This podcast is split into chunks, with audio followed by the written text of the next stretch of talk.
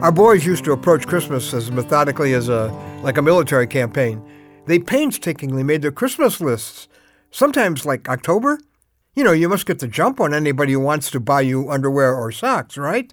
So they listed what they wanted in priority order with what they called the big one right on top, circled, surrounded with big stars around it. One year, our oldest son had the year's hottest toy on top.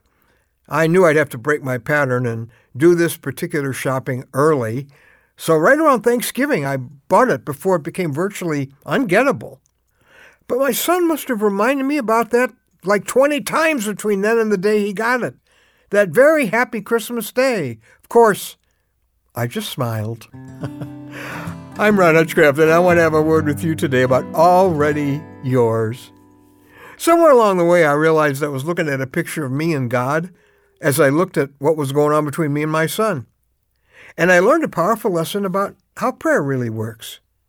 As you're in the middle of praying for some things that you really need God to do right now, maybe the same lesson will be an encouragement to you.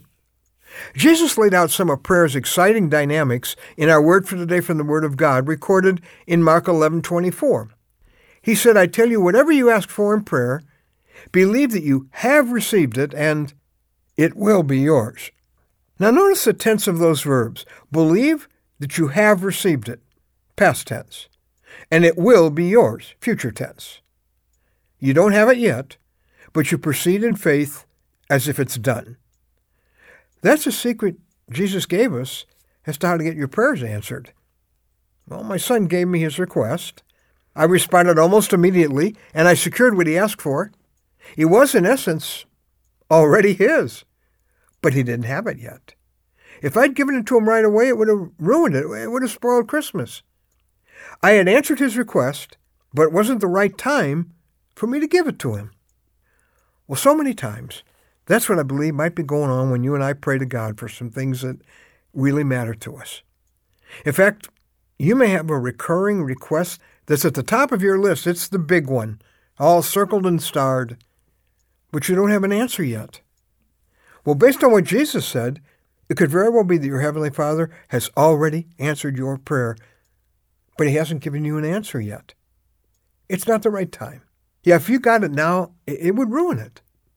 And this waiting time is meant to be a trusting time, where you learn to trust your Heavenly Father in ways you've never trusted Him before. You're in faith school, and you've still got a little more to learn. Then He's going to give you what He's already secured for you. Your mission is to proceed in faith in the direction of what you've asked God for and believed God for under the Holy Spirit's leading. You keep putting logs on the fire, acting as if there's going to be a fire, knowing that only God can ignite it. Live in faith as, as if you, quote, have received it and, quote, it will be yours. Like any loving father, God loves to give us what we ask for unless it's something he knows will hurt us.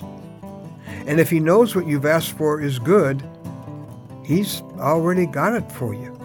You have to keep walking in that direction by faith for now, continuing to remind him that you're trusting him for it.